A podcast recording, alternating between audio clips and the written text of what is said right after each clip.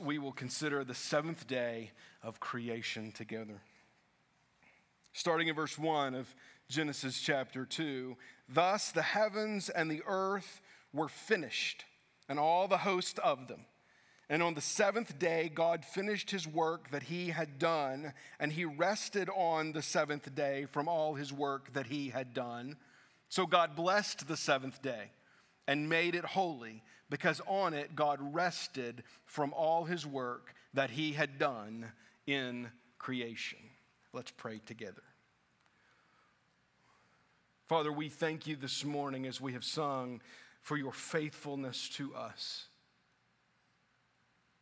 We pray this morning for those 23 mothers who uh, received gifts from our church, tangible encouragement, uh, instruction in book form on how to be a mother, stories from the scriptures to read to their children, baby bottles to feed them, clothes to change them into.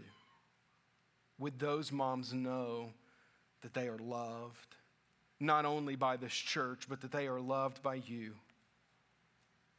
Would this tangible act of love point them towards Jesus, we pray? Father, as we turn to your scripture now and we consider the Sabbath rest,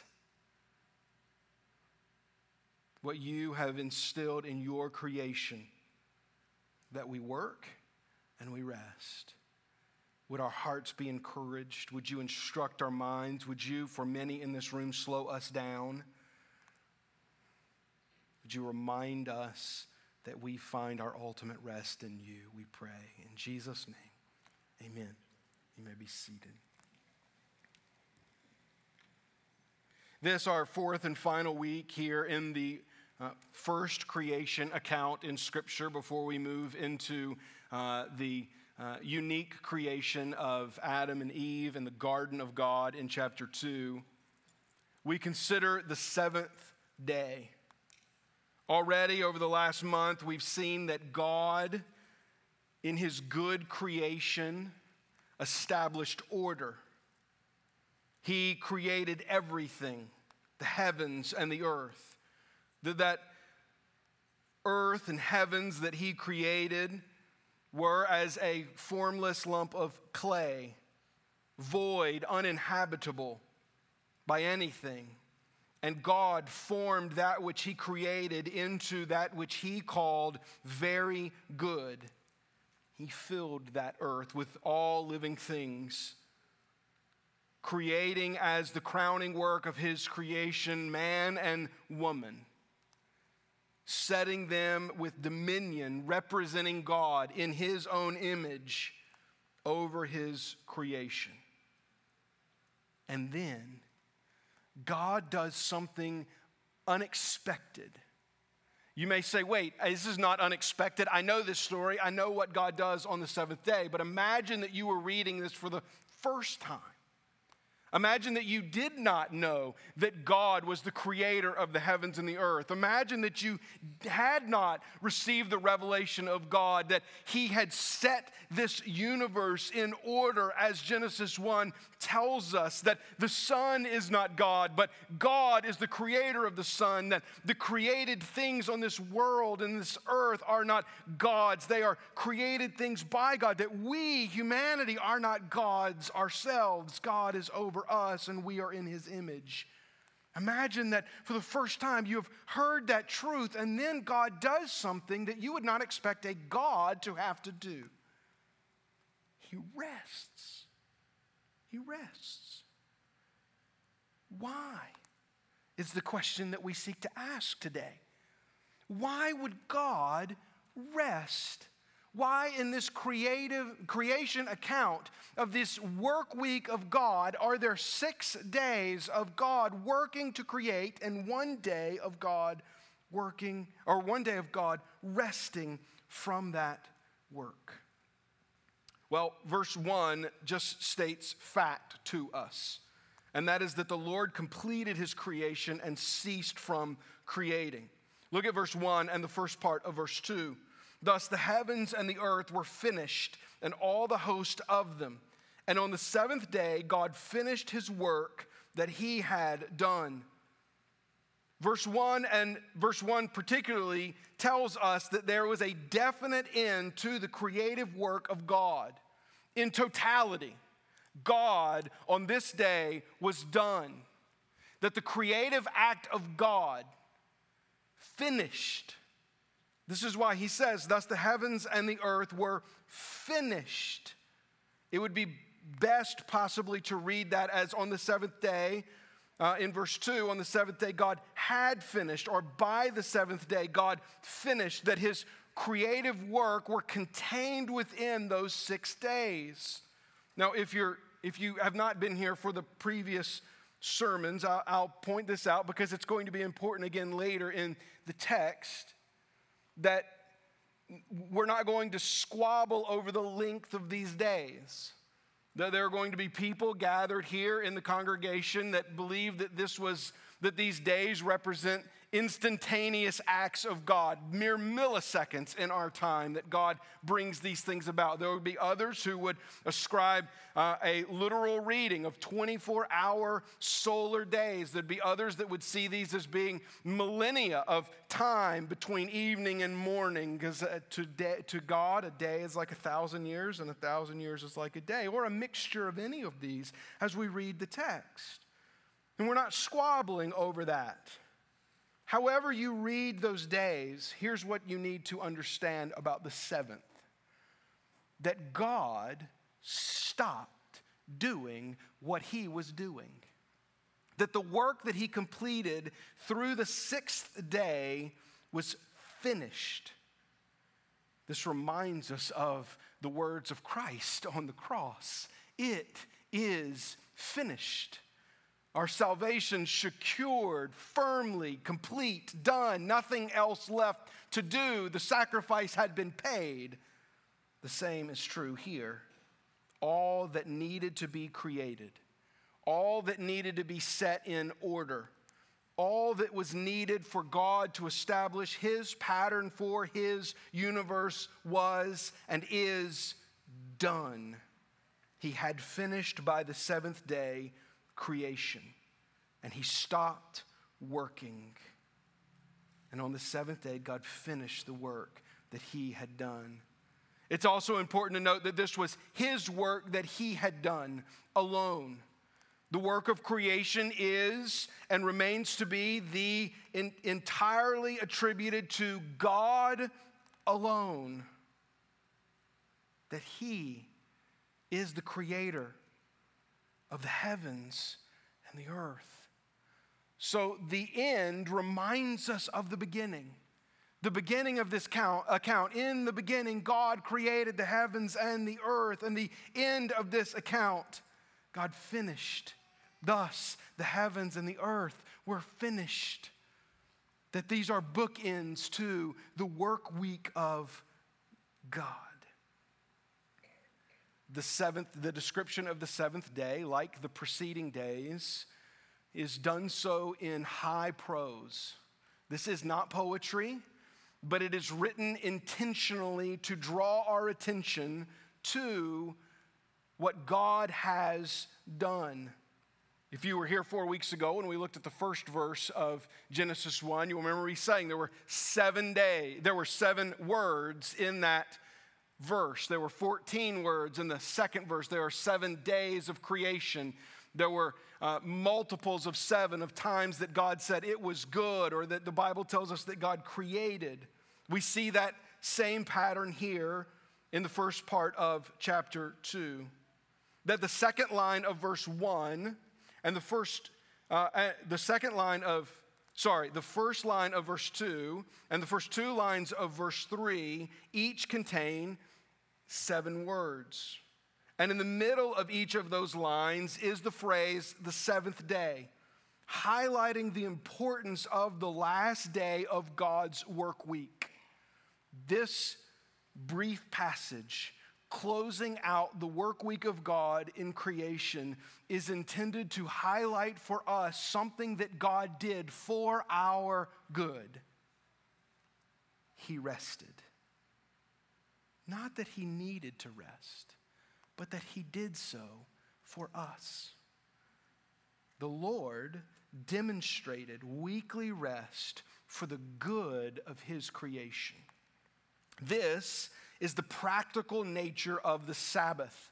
If you're new, the, the Sabbath is the rest that we, uh, uh, that the people of God embrace, that God demonstrates to us here, that the Old Testament people of God instituted within their community, and that we, the New Testament people of God, still are called to live within, just as we will see as we'll walk through this in a moment, in, in somewhat of a different way. So I will use the, the term seventh day rest and Sabbath interchangeably here, likely. But God rests as a demonstration for us that we, His creation, also need to rest. The second part of verse 2 reads, And He rested on the seventh day from all His work that He had done, restating what has already been told to us, emphasizing the point that God worked and then God rested. But don't imagine for a moment that, that God needed this rest. That God is a battery that, that created for six days in some type of limited energy source, and that limited energy source drained down to where God needed to recharge it. That's not what happened at all, because that's not what we believe to be true about God. That's not what the scripture reveals about Him. In Psalm 121, we read, My help comes from the Lord who made heaven and earth. He will not let your foot be moved. He who keeps you will not slumber. Behold, he who keeps Israel will neither slumber nor sleep. God didn't need to rest. Omnipotent energy does not need to be replenished. God is not like the battery on your phone that has to be plugged in every night or it won't work the next day. God was not tired on the seventh day. Now, as we think of the creative act of God, as we imagine this expansive universe in which we live, and the, and the de- down to the very details of microorganisms and the cells that, that make up life, we would think just how tired we would be if we had to even comprehend all of that creative act of God. But He was not tired because He, omnipotent God, neither slumbers nor sleeps.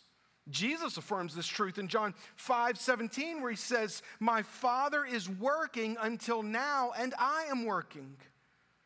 God continues to work. He was still working on the seventh day. Now, I know some of you are saying, wait, the Bible's telling us God rested on the seventh day. What do you mean? God rested from the work that he had done. It doesn't mean that God was not doing anything.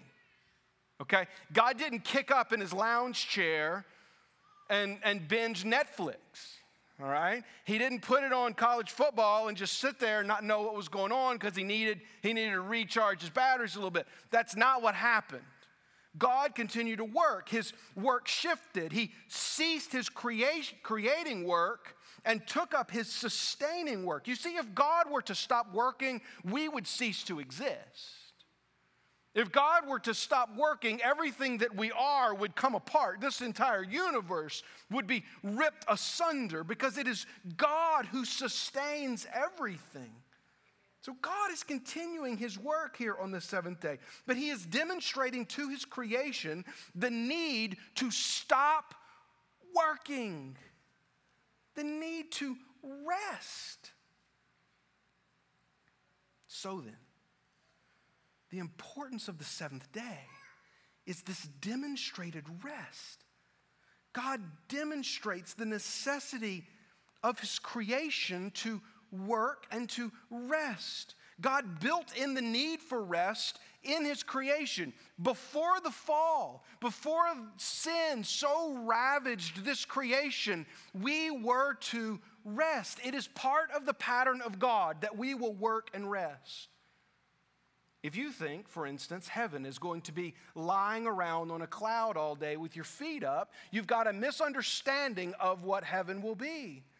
If heaven is the restoration to the pattern of God, then work and rest will be a part of it. That we too, will do just as the first peoples did before sin entered the world. We will work and we will rest because work and rest are good things. Now, I say work is a good thing, and some of you really push back. I'm going to talk more about work as a good thing next week. So just be ready for those of you that don't think of work as a good thing. But I also say rest is a good thing, and some of you really push back against that too, because you don't like to rest. You like to work, you like to go, you don't ever like to sit around, you get real fidgety when you have to, you don't, you don't want to rest, you don't want a vacation, you don't take your time off, you don't do anything like that. Listen to me. You need to rest. God has established within his created order the necessity of rest. And he demonstrated to his creation that we should do so by doing so himself. He stops creating and he rests so we can see to do so as well. This last Wednesday, I did our quarantine devotion on Facebook Live, and I quoted from a book called Zeal Without Burnout. And in that book, he addresses Sabbath rest. And this is what Christopher Ash, the author of that book, writes. He says, God needs no day off, but I am not God, so I do. God didn't need to rest on the seventh day. He chose to rest on the seventh day so that he would demonstrate to us what it meant to rest in a good way. Then he commands that of his followers. In Exodus 20, when God is, is speaking with Moses on Mount Sinai, delivering the covenant between God and his people, culminating in the Ten Commandments. The fourth of those commandments is this Remember the Sabbath day to keep it holy.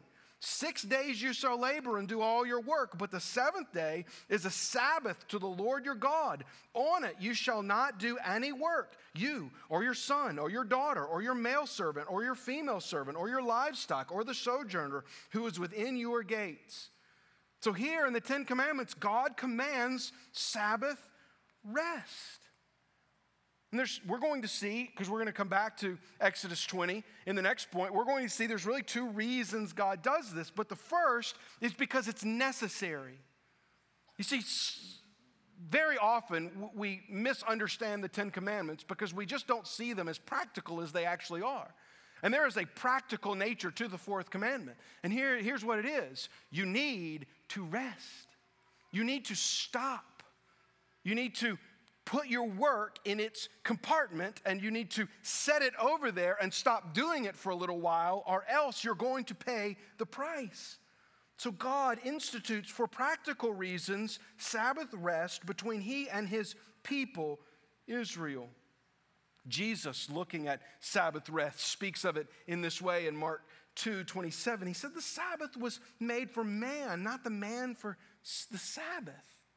See, he says this because some Pharisees were questioning why Jesus' disciples were picking grain and eating it on the Sabbath. You know why they were doing it? They were doing it because he was hung- they were hungry, and it was the only way they were going to get some food.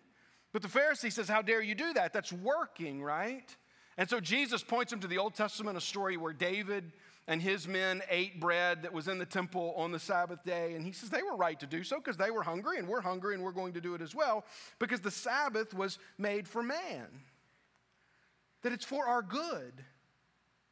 Now, it's for every, again, this is creation. This means it's for everyone's good. So far, this has been a pretty secular message. I could make this speech as a TED talk somewhere and secular people would be like, he's right. We all need to rest. But this is not a TED talk. This is not a secular environment. I'm speaking to the congregation of God, Christians.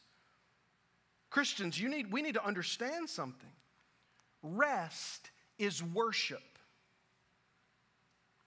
You say, what? Yes, rest is worship. It's worship because by resting, we are telling God that we trust in Him. By worship, by resting, we are telling God that we can't solve every problem in our lives, no matter how long or how hard we work at them. We rest, and that rest worships God.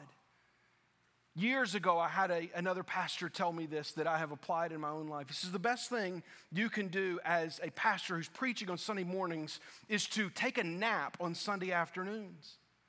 And he told me that I was a, re- I was a younger guy then.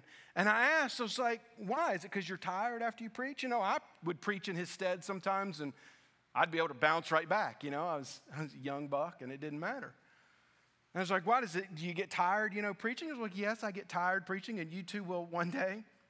But that's not why I'm telling you that. So, like, why, why are you telling me to do that? He says, because it's telling God it's your work now. I'm done doing what I can do. All I could do was faithfully proclaim the gospel. And, and now, God, it's up to you. And the best way that I can demonstrate to God that it's up to Him is I can go home, put my head on my pillow, and sleep for a little while because there's nothing I can do about it any longer. And if you ask my family, they'll tell you the thing we do on Sunday afternoon is we rest. We rest. Because I can say to God, I've done everything I can do. And, and I give it to you. So your rest is worship unto God. Next, we see the Lord bless the seventh day and made it holy. This is the doctrinal significance of the Sabbath. He says in verse 3 So God blessed the seventh day and made it holy, because on it God rested from all his work that he had done in creation. Again, we are reminded that God stopped working that the work that he had done, he ceased from doing. But we're given new information in verse 3. We're told that God blessed it. Just as God had blessed man and woman in, on the sixth day, God has blessed the seventh day. He's made it holy, meaning He has set it apart. It's to be set apart as something different and unique that it is more than just we need rest. Now, hear me, before I move into the doctrine, let me just emphasize this one more time. You need to rest. God resting on the seventh day, God instituting the Sabbath for his people, and that being a regular theme within Scripture practically speaks this truth to us. You need to stop every now and then. You need to take a break. You need to put your phone down and rest. But that is not the only reason God rests on the Sabbath day. If it were, it would still be good advice.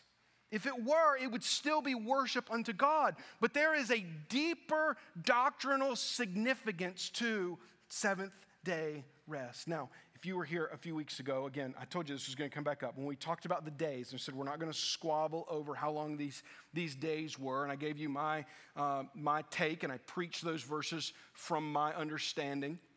And, and this is what I said by, by, by applying a work week understanding, uh, uh, by applying a work week understanding to uh, the creation account, where we don't say this has to be one thing, but it could be um, anything God says that it is, because they're God's work days, contributes to a discussion of things like uh, the age of the earth or the age of the universe, uh, but it certainly had a doctrinal influence on our understanding of day seven. And so now we get to that. Here's what you need to understand I do not believe that day seven was a 24 hour day. I don't, even if you ascribe 24 hour days to the other, and that's a good conversation that we could have, I don't think you should to day seven. You'll notice that one thing is lacking from the description of day seven that existed in all the others. It never says, and there was evening and morning. You see, the seventh day has not closed, God is still in the seventh day. God is no longer creating. He has changed from his creative work to his sustaining work. And he has blessed the seventh day and made it holy. And we live in God's seventh day, that God is no longer creating anything. Nothing, is, nothing new is popping up. God has finished his creative work. He is resting. It doesn't mean that God is still not active, but God is not active in the same way that he was creative, active during the act of creation. We live in that seventh day. There is no evening and morning because we still function within the offered rest of God. But that leads us to this question How is the seventh day something more than just earthly rest from our labors? It is a demonstration of earthly rest from our labors, but it is more than that. Well, how so? Now, you'll notice if you have the copy of the notes there, there's a lot of scripture I'm going to invite you to hold on because we're going to go relatively quickly through these because seventh day rest and Sabbath is an important theme from the beginning of the Bible through the end. And we're going to see the progression of this and see how Sabbath becomes this doctrinal idea that is significant to us as believers today, not only how we live today, but the future hope that we have in Christ. So let's start here. When was the Sabbath day rest instituted? Because I've already read from Exodus 16, right? Where God has, no, sorry, from Exodus 20, where God has instituted Sabbath rest into his Ten Commandments. But if you back up four chapters, you get to Exodus 16. Shortly after the Israelites have uh, fled Egypt and crossed over the Red Sea. They're now in the wilderness. They've not yet gone to Sinai. They've not yet received the Ten Commandments from God. And we read this On the sixth day, they gathered, this is talking about manna that came from heaven, that God provided for his people to sustain them in the wilderness. On the sixth day, they gathered twice as much bread, two omers each. And when all the leaders of the congregation came and told Moses, he said to them, This is what the Lord has commanded. Tomorrow is a day of solemn rest, a holy Sabbath to the Lord. Bake what you will bake and boil what you will boil, and all that is left over lay aside to keep, uh, to be kept till the morning. And this was not new information to them. They did what they were told because they understood the six and one pattern that God had established. And it's not that God had established it on Sinai with his covenant with his people, culminating in the Ten Commandments. They understood it because it is something that God had established from the very beginning. Sabbath rest was not new to the Israelites when God told them in the fourth commandment to rest. It was something that they were already observing. It was part of God's creative order itself. Then you get to Exodus 20. And I'd only, I, I read the first few verses of the fourth commandment, intentionally leaving off verse 11. Look at verse 11. For in, the, for in six days the Lord made heaven and earth, the sea, and all that is in them, and rested on the seventh day. Therefore, the Lord blessed the Sabbath day and made it holy in Exodus 20 as God is giving his commands to Moses to deliver his covenant to his people, the Lord appeals to his creative order. He appeals to that seventh day, what had already been revealed to them, that God had set the Sabbath day aside as holy. There was something more to it than just earthly rest. And yes, the command had a practical purpose that their people would rest, but it also had a doctrinal significance that they would recognize that God had established that day as a blessed and holy day, set apart so that they would consider it blessed and holy and live as such. Now then, Sabbath rest eventually extends beyond the six in one work week to things like festivals that God had established for his people and other sacred days. And it becomes a sign of the covenant. In Exodus 31, we read this, and the Lord says to Moses, You are to speak to the people of Israel and say, Above all, you shall keep my Sabbaths. So, above everything else I've told you, you keep my Sabbaths. For this is a sign between me and, th- and you throughout your generations, that you may know that I, the Lord, sanctify you. You shall keep the Sabbath because it is holy for you. Everyone who profanes it shall be put to death. Whoever does, not, whoever does any work on it, that soul shall be cut off from among his people. Six days shall work be done, but the seventh day is a Sabbath of solemn rest, holy to the Lord. Whoever does any work on the Sabbath day shall be put to death. Therefore, the people of Israel shall keep the Sabbath, observing the Sabbath throughout their generations as a covenant forever. It is a sign forever between me and the people of Israel that in six days the Lord made heaven and earth, and on the seventh day he rested and was refreshed. You say, wow, God took this serious. I mean, how many times did God say, My people are going to keep the Sabbath? My people are going to keep the Sabbath. If they don't, we're going to kill them. I mean, this was important to God. Why? 17, verse 17 in that passage is the answer. Because it was a sign forever. It was a sign that they were a blessed and holy people of God. It was something that none of the other people around them were doing. Relates in some ways to circumcision. Circumcision was the initial sign of the covenant that all males would be circumcised with the people of Israel, and no other people around them were doing that. The same is true about Sabbath. No one else was, was honoring the Sabbath as holy, and God's people were expected to do so as a sign of the covenant that they were a special people set apart by God. Then, the Lord's rest goes from being something they observe to a place that God promises them. The land itself, the promised land, becomes both a place of rest and a place that experiences rest. In Joshua 1:13 we read remember the word that Moses the servant of the Lord commanded you saying the Lord your God is providing you a place of rest and will give you this land. The land itself was a promise of rest to the people. Now, if you know what happens after Joshua, that the people take the land and they don't always obey God, and so it was not always a place of rest for them. Sometimes they were taken out of that land and returned to it, and then taken out of the land and returned to it because the people would move in and out of this resting place depending upon their obedience to God. So the command for Sabbath rest is both a practical, I need to rest. It's a doctrinal thing saying, I am trusting God and I am set apart by God. Um, the, the Old Testament people of God were set apart because they would observe it.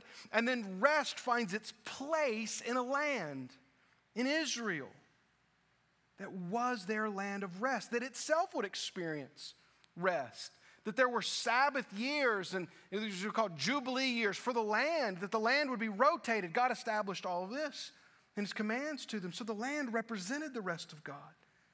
Now, we get to the New Testament. And in that same story, I'm going to quote it from Luke 6, but in that same story that we saw in Mark earlier, where the Pharisees questioned Jesus' disciples breaking off some grain and eating it, and Jesus says the, about the Sabbath and its relationship to man, right? He ends that and this is what he says. He makes a bold claim.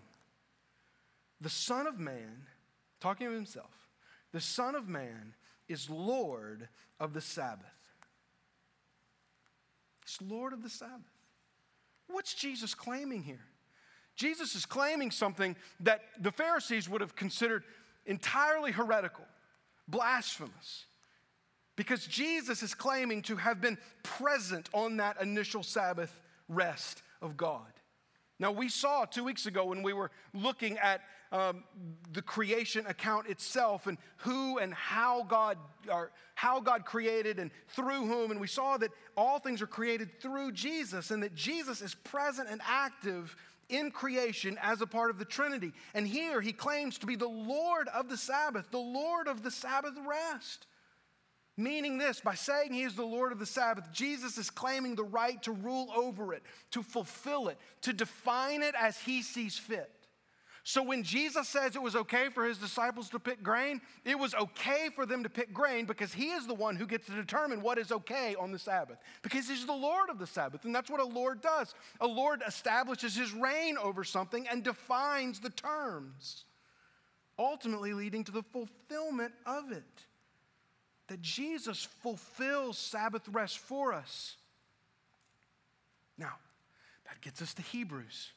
Post cross, Jesus dies in our place, is resurrected, ascends to the Father, and we have apostles in the New Testament church defining doctrine and practice for our faith. And Hebrews is written by one of the apostles that we're not certain who it is. And the author in Hebrews, uh, Hebrews 3 uses the failure of Israel to enter the promised land um, before Joshua. If you'll remember when they sent spies in to Israel, the, their initial approach to um, to the promised land. They send in 12 spies, and those 12 spies come back, and 10 of them are like, These people are giants, we can't take it. And two are like, We should trust God. And the people decide not to trust God, and God puts them all out into the wilderness for 40 years. And every one of that generation, all the decision makers of that generation, die except for those two men. And then they get to enter the promised land later. And the author of Hebrews uses that account to show us that the Old Testament people, that, that coming and going into the rest, that they failed, that many of them failed to grab a hold of the true rest of God. Now, I know this is a long passage, but I want you to bear with me, okay? I know I've read a lot already this morning, but hear what he's saying to us. Therefore, so because they failed to do so, therefore, while the promise of entering his rest still stands, let us fear lest any of you should seem to have failed to reach it. For good news came to us just as to them, but the message that they heard did not benefit them because they were not united by faith with those who listened. For we who have believed enter that rest. And he has said, As I swore in my wrath, they shall not enter my rest. Talking about those who had rebelled. Although his work his works were finished from the foundation of the world, for he has somewhere spoken of the seventh day of this in this way. And God rested on the seventh day from all his works. And again in this passage, he says, They shall not enter my rest. Since therefore it remains for some to enter it, and those who formerly received the good news failed to enter because of their disobedience. Again, he appointed a certain day, today, saying through David so long after, in the words of already quoted, Today, if you hear my voice, do not harden your hearts. For if Joshua had given them rest, God would not have spoken of another day later on. So then, there remains a Sabbath rest for the people of God, for whoever has entered God's rest has also rested from his work as God did from his. Let us therefore strive to enter that rest, so that no one may fall by the same sort of disobedience. Whew, I know it's a lot. Here's what he's saying them failing to enter the land of rest serves as an illustration to us and prophets would build on that and say, another day is coming where we will more fully be able to enter the rest of God. And they were looking towards Jesus as the way to truly enter the rest of God. So, God's rest now, by the time we get to Hebrews being written, God's rest is no longer a day. God's rest is no longer a place.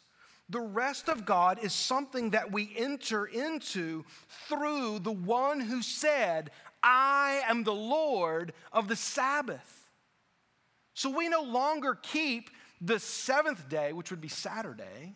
We no longer keep the Sabbath day uh, uh, uh, as a day of rest to us because we no longer need to. And, and I recognize there are Christian traditions out there that would dis- dispute this, but I believe this is what the scripture is saying to us. This day, Sunday, what we as claim the New Testament calls the Lord's Day, is also not a Sabbath day. This is not the Sabbath because the Lord of the Sabbath has given us a rest that is greater than an earthly day of the week. It doesn't mean that you don't need to rest. You still need to apply the principle of the Sabbath to your life. You are still a creation of God that God says to rest. So rest. But understand, no longer is not working on one day of the week a sign of the covenant. We have a greater covenant. We have the one who is the Lord of the Sabbath, who has made a way for us to enter into his rest. And this is both now and not yet. We have access to the rest of God now. You can rest in God right now. Not because it's Sunday, but because Jesus has made a way for you to be right with God. So you have access then to the rest of God. It is also not yet, because there is in eternity a promise of God's rest, not a promise of no work, a promise of God's rest fully known without the effects of sin. So, practically speaking, what does this mean for Christians? Well, Paul writes about it in Colossians 2, and he says, Therefore, let no one pass judgment on you in question of food or drink, or with regard to a festival or a new moon or a Sabbath. These are a shadow of things to come, but the substance belongs to Christ. Now, today, New Testament believers are no longer concerned over a specific day of the week or a time of the year. Because these things, Paul tells us, pointed us to Christ in whom we find our rest, and they are a shadow of the things to come, the not yet. They point us to a greater fulfillment of Sabbath rest, eternity with God. The pattern that God set out in creation will be restored. And His people, Old and New Testament, the people of God, the congregation, will be in His rest forever. So what? We enter into the eternal rest of God through Jesus Christ alone. Hear me. Is your heart unrestful today? Do you find it difficult to, to rest? Do you, do you find it difficult to calm your mind? Do you find it that, that everything in this world bothers you? Well, Christians, be reminded today that Jesus provides rest for you. If you've never put your faith in Christ, understand something. You will, through no earthly means, find the kind of rest that God promises anywhere else. There is no other source for the rest of God than God Himself, and He has provided it through Jesus. There is an exclusive claim of Christianity, and that is this that there is one way to God, the man Jesus Christ, who died in your place, offering you rest. Listen to what He says in Matthew 11. He says, Come to me all who labor and are heavy laden, I will give you rest. Take my yoke upon you and learn from me, for I am gentle and lowly in heart, and you will find rest for your souls. For my yoke is easy and my burden is light. Far too often, the church has put so many burdens upon people that it has not felt like rest at all. Hear me. The yoke of Christ is light he says, Come to me, put off all of this worldly weight, and come into my rest. That's what God offers to you today. Will you rest in Him? Will you find rest in the one who is the Lord of the Sabbath? Will you sleep well knowing that God is in control? That He has your best interest at heart, that He is glorifying Himself through you, that He has taken His sin upon Himself on the cross so that you may be resting with God now and forever. If you believe that today for the first time, here's what you do. You cry out to Him and you say, God, I need your rest. I come to you believing that you have made a way for me to be saved, and I desire to enter into your rest. If you're watching with us at home right now, would you go to a website? There's a website that's going to be on your screen in a moment. You can fill out a little form that's right there, and one of our pastors will be in contact with you, helping you along your new path of discipleship. If you're in this room, would you come talk to me at the Connect 10 after the service? I'd love to be able to share with you how this church can help you in the rest of God. Christians, use this as a reminder that it's not about what we do, it's about where we find our place in Him. Rest. Don't feel like you got to say yes to everything. Don't feel like you got to be the guy that burns the candle at both ends or the, the woman that's burning the midnight oil to get ahead. Rest in God, trust in Him, be at peace because He offers that to us as the Lord of the Sabbath. Let's pray together. God, we thank you for the rest that you offer us. We thank you for demonstrating rest to us. Would we practically apply that to our lives? And then would we seek to live by obedience in your rest in this life, holding on to the future promise of eternal rest from you? Oh God, would you hasten the day where we find full eternal rest? Rid of the world's suffering and pain, rid of the ravaging of sin in our lives and our world, fully resting in our God. We pray in Christ's name. Amen. Let's stand together and sing.